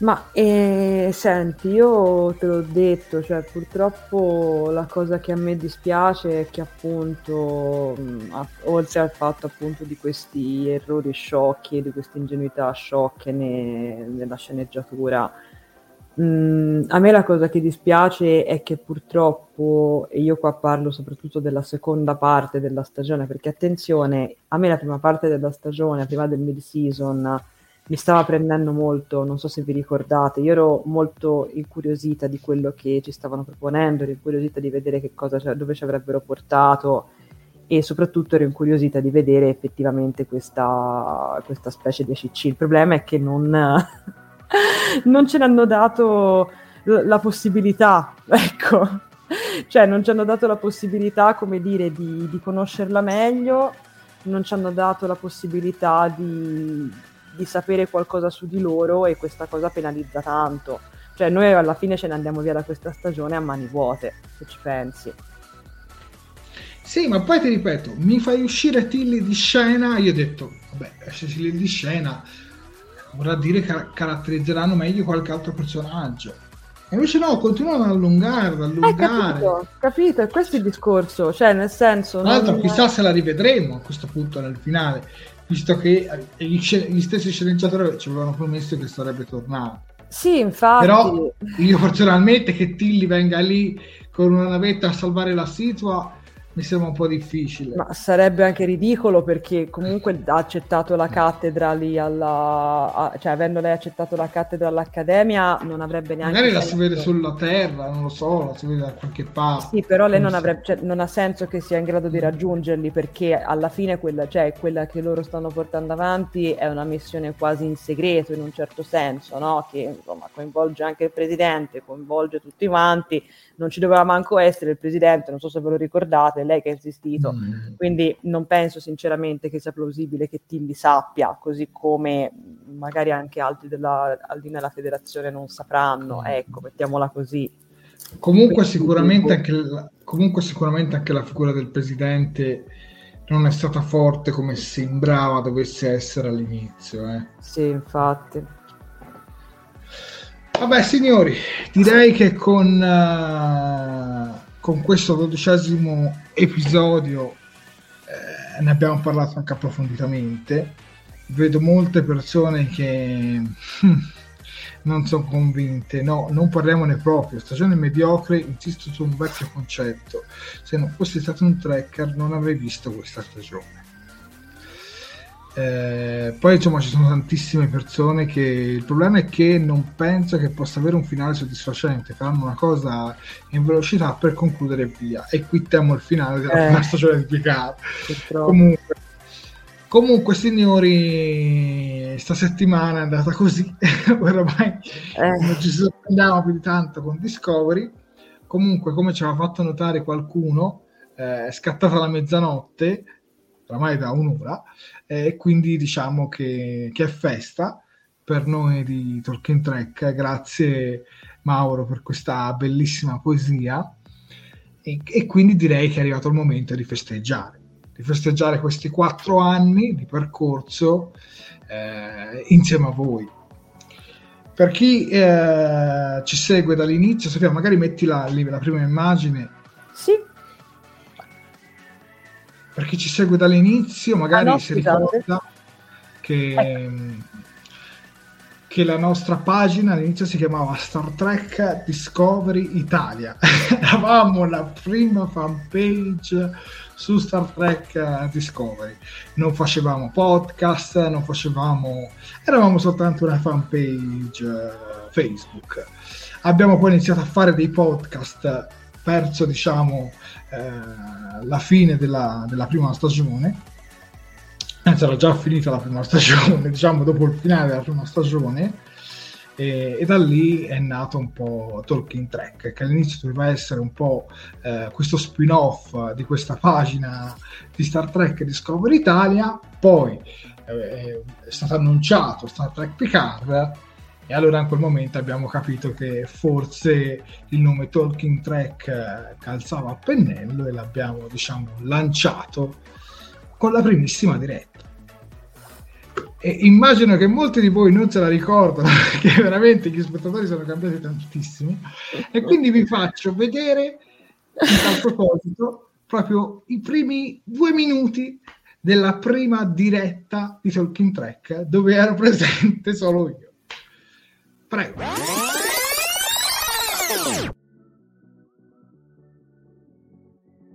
Benvenuti su Talking Track, io sono Jared di Star Trek Discovery Italia e questo è il nostro nuovo programma in formato dirette Facebook.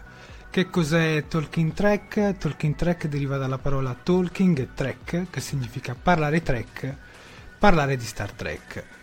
Commenteremo insieme alcuni aspetti di questa prima stagione di Star Trek Discovery e affronteremo anche alcune cose che hanno toccato la serie in queste ultime settimane quanti chili fa. Ma possiamo fare un appunto su quanto era adorabile il nostro Jared all'inizio, ingessatissimo, cioè un amore, veramente un amore. Cioè, no, allora, migliorato, eh. ah, ma infatti, guarda, ma infatti Jared approfitto perché allora, se posso spendere due parole anch'io a riguardo della cosa, Mm, sinceramente sono veramente molto contenta di essere entrata a far parte di questo progetto di, e, e, di esserci anche poi rimasta perché effettivamente è un progetto che sta dando tante soddisfazioni che ha chiaramente suo, la sua dose la sua bella mole di impegno, ma che comunque è sempre un piacere affrontare, soprattutto con, diciamo, alla guida un, un capitano come, come, il nostro Jared quindi assolutamente. E, e, poi, cavoli ragazzi, cioè, si vede la differenza, il nostro Jared ha migliorato tipo tantissimo, cioè se l'avete, l'avete appena visto nel video, Piccino era ingestatissimo, mentre invece adesso va come le mine, quindi... Eh beh, adesso è uscito un po'...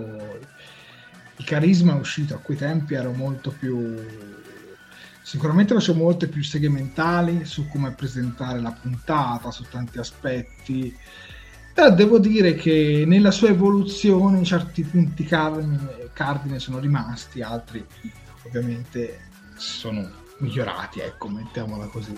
Comunque ricordiamo che Sofia non è arrivata molto dopo, perché nelle prime dirette noi lanciavamo principalmente raccontavamo notizie di Star Trek, non recensivamo episodi, anche perché in quel momento era appena finita la prima stagione di Star Trek Discovery e prima dell'arrivo della seconda passò un bel po'.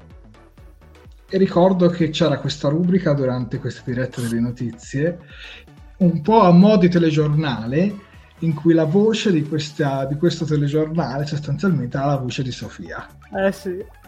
Eh, ve, ve, la ricordo, me lo ricordo molto bene, però erano registrate appunto, almeno le, le eh parti beh, certo. della mia voce erano...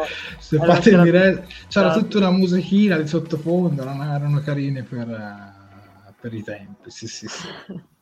Eh beh, sono quattro anni e come ci dice Manuel Mizuno, quindi se non ci fosse stato uh, Star Trek Discovery, Talking Track non avrebbe avuto i Natali, è vero. È vero perché l'idea è partita con, eh, con Star Trek Discovery poi è proseguita con Picard, Lower Decks e tutte le serie in arrivo anche eh, nei, prossimi, nei, prossimi, anni. Beh, quattro anni, che poi quattro anni ci siamo anche ben evoluti, perché eh, sì. inizialmente era solo dirette, poi è arrivato un sito web che ha gestito per moltissimo tempo Massimiliano Martini, che, che, saluto, che è stato veramente un capo redattore fantastico. Saluto anche Chiara, che ha contribuito anche lei eh, sul sito. Cioè, paradossalmente noi siamo esplosi forse in una delle, delle annate più brutte degli ultimi vent'anni, nel 2020, quando eravamo tutti, ahimè, confinati a casa.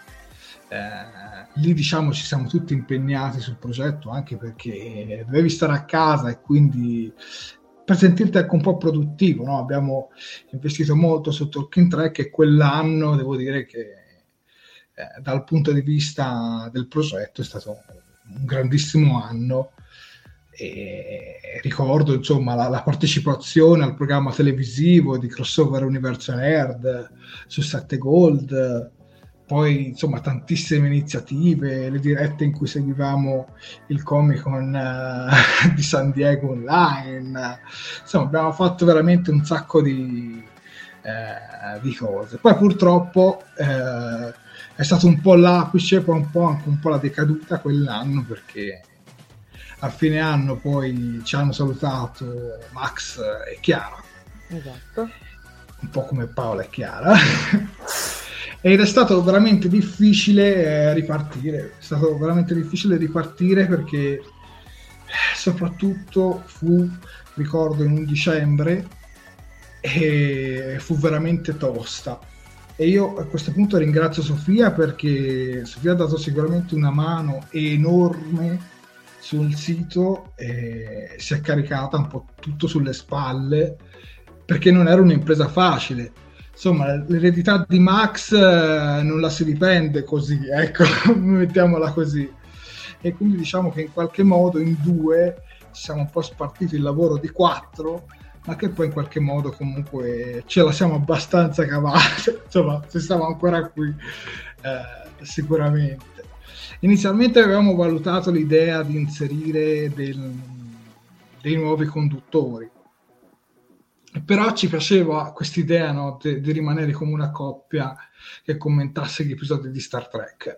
Non lo escludo in futuro, magari in futuro potremmo anche pensarci, però, però sicuramente nel nostro viaggio si sono unite anche altre persone, come ad esempio Stefano Ancis, che, che ci ha contattato ad inizio del 2000, in realtà alla fine del 2020 per, eh, per inserire un, una sua composizione come sigla di Tolkien Trek e la cosa è andata in porto e poi è nata un'amicizia bellissima. Tra l'altro per, eh, in due occasioni è venuto nelle nostre live, ha composto in diretta e lì veramente c'è stato tantissimo lavoro, tutte le sigle di, di Star Trek.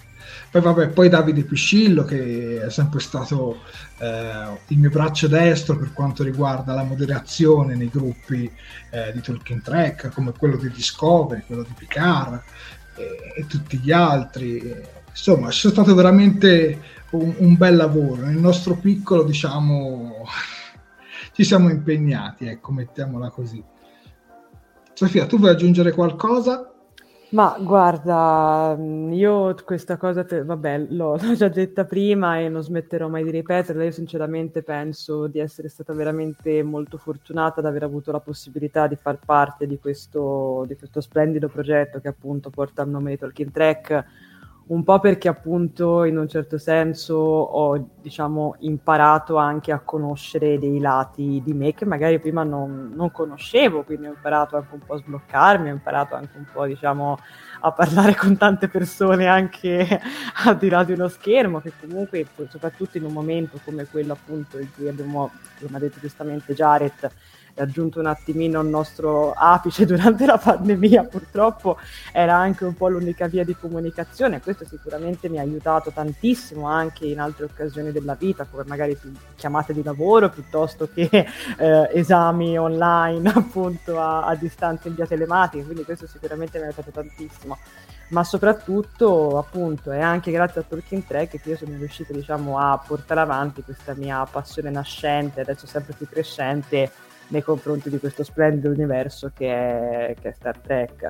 Io l'ho sempre detto, continuerò sempre a ripeterlo, Jared ha fatto un lavoro fantastico con, uh, con, tutto quanto, sia dal punto di vista, cioè proprio fin dagli albori di, di Star Trek Discovery Italia, il mai dimenticato, appunto, prima, prima pagina Facebook, quindi io penso che sinceramente tutti i complimenti vadano, vadano sinceramente a te, anche perché... Mm, io penso che vadano anche a te e anche ai nostri spettatori. Certo, è bello perché certo. alcuni sono storici, cioè certo. sono veramente sin dall'inizio e altri si sono uniti soltanto da, da poco tempo, ma è bella questa cosa, è assolutamente bella. Sì, Quindi questi quattro anni li festeggiamo anche con voi che in questo momento ci, ci, state, anzi soprattutto con voi che in questo momento ci state seguendo da, eh, da casa, insomma. Poi è bello perché comunque eh, noi siamo toscani eh, e non c'è mai stato un, un grosso movimento tracker, almeno a mia, saputa, a mia saputa insomma, su, sulla Toscana. Quindi è stato bello comunque buttarsi in questo progetto che poi piano piano si è, si è espanso. In questo momento siamo una realtà eh, per quanto riguarda l'informazione di Star Trek eh, in Italia e poi ci sono questi spazi in cui comunque si commentano gli episodi tutti insieme, c'è un confronto ed è proprio quello che insomma ho sempre voluto. Poi mi piace che la community di Tolkien Trek è sempre stata una community molto rispettosa. Mm, esatto. Cioè, se magari sui gruppi di Star Trek, ma anche quelli di Tolkien Trek ci mancherebbe, però nelle dirette c'è sempre veramente gran rispetto fra chi la pensa in un modo e fra chi la pensa in un altro modo. Esatto, esatto. E, questa penso... è una cosa che per me vale tanto. Ma guarda, penso che sia veramente una cosa di cui andare molto molto fieri, soprattutto anche visto che per esempio questa sera sinceramente penso che ci sia stato diciamo anche un po' la riprova di, di questo, perché abbiamo tutti quanti visto, no? ma soprattutto con Discovery che come sappiamo con queste quarta stagione sta, facendo, sta dividendo tantissimo gli animi, comunque appunto la vera forza di Tolkien Trek alla fine è anche un po' il rispetto appunto reciproco che vige all'interno della, della, community. Quindi appunto la regola che noi abbiamo sempre un pochino dettato, anzi che giustamente Jared ha sempre un po' dettato appunto il discorso del, cioè esprimi la tua opinione ma chiaramente eh, nei giusti termini, con il giusto linguaggio e con la giusta gentilezza, cosa che secondo me è Guarda, riprendendo un termine di Star Trek, Bello. infinite diversità in infinite combinazioni. Esatto, oh, esatto esattamente. Il, il, nostro scopo. Comunque vi racconto anche una curiosità che non sanno né molti. Prima del nome di Talking Track c'era un altro nome che avevo, che avevo in mente per, per, il, per il format, per il programma, che era Astro Trek, preso un po' da Astro Samantha, però non mi piaceva come suonava e soprattutto poi richiamava anche eh, un altro gruppo di persone che fanno sempre questo lavoro e quindi poi ho deciso di, di chiamarlo Talking Track, che poi riprende anche un po' da After Track, che è un po' anche un po' quello l'obiettivo, però ho fatto un po' dalla nostra community italiana e devo dire che, che è stata un'impresa vincente, ecco, mettiamola così. Esatto. Quindi direi Sofia che è arrivato il momento di festeggiare. Diamine, diamine. Mi teletrasporto? Prego. Bene, allora tu intanto intrattieni i nostri, certo, certo, spettatori e io mi teletrasporto da te. Qualcuno poi parla della possibilità di un raduno, ragazzi, magari per, eh, per il prossimo anno, per il quinto anno, eh, si potrebbe organizzare qualcosa. Eh, giustamente ora un po' in questa era ancora pandemica, eccetera, eccetera, non si è potuto fare un granché, però non lo si esclude in futuro, ecco, mettiamola così. Sta arrivando una Sofia Selvaggia e quindi direi di cambiare l'inquadratura. Eh. Aspetta, eh. Prego. Eccoci qua. Ok. Eccoci qua. Allora, appoggiamo qui i bicchieri. Quindi è arrivato il momento di, sta- di, di stappare lo spumante. non so se mi sentono, però sì. Sì, sì, ti sento. Stappo ti io? Sento, la telecamera dalla webcam. Molto bene, stappo io? Vai, prego se ci riesco, eh, tu intanto nascondi la mia figura barbina, ecco. Mi raccomando, stai attenta perché vorrei morire in diretta. Bene, Ragazzi... benissimo. Quindi quattro anni, grazie, veramente grazie a tutti voi che, che avete deciso anche un sabato sera all'una o un quarto di notte di, eh, di passarlo con noi. Quindi facciamo un cin cin noi e un cin cin con i nostri spettatori.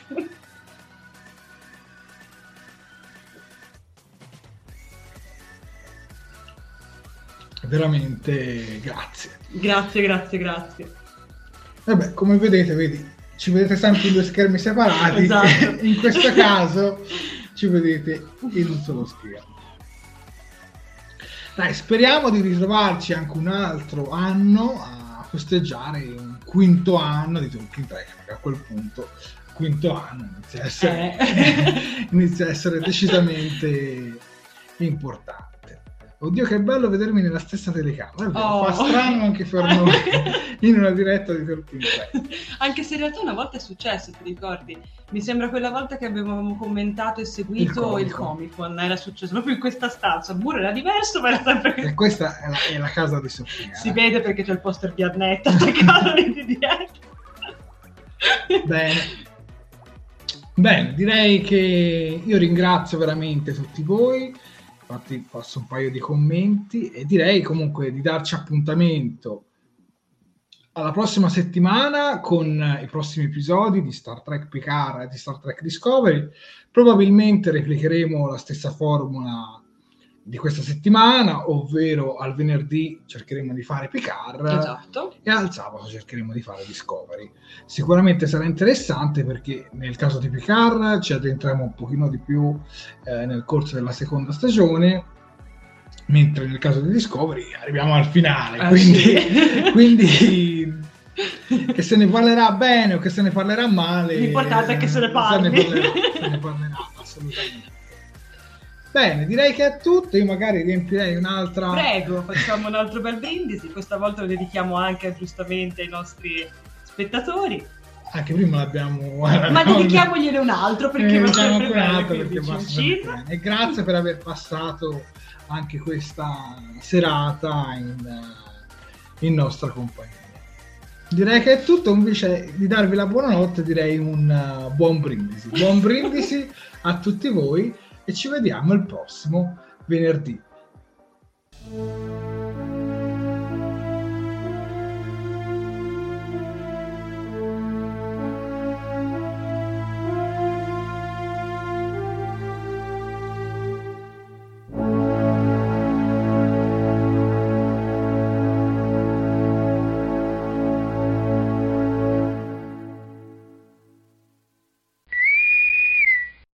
Fantascientificast e Talking Track sono produzioni amatoriali, non si intende infrangere alcun copyright, i cui diritti appartengono ai rispettivi detentori. Fantascientificast e Talking Track non sono in nessun modo affiliati o sponsorizzati da CBS Corporation o da chi detiene l'uso del marchio Star Trek in Italia. Il podcast ha carattere esclusivamente ricreativo e divulgativo, non ha alcun scopo di lucro e viene diffuso gratuitamente.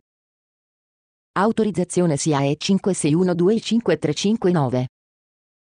Nessun byte e nessun tribolo sono stati maltrattati durante la produzione di questo podcast. At Parker, our purpose is simple. We want to make the world a better place by working more efficiently, by using more sustainable practices, by developing better technologies. We keep moving forward. With each new idea, innovation, and partnership, we're one step closer to fulfilling our purpose every single day. To find out more, visit parker.com/purpose. Parker, engineering your success.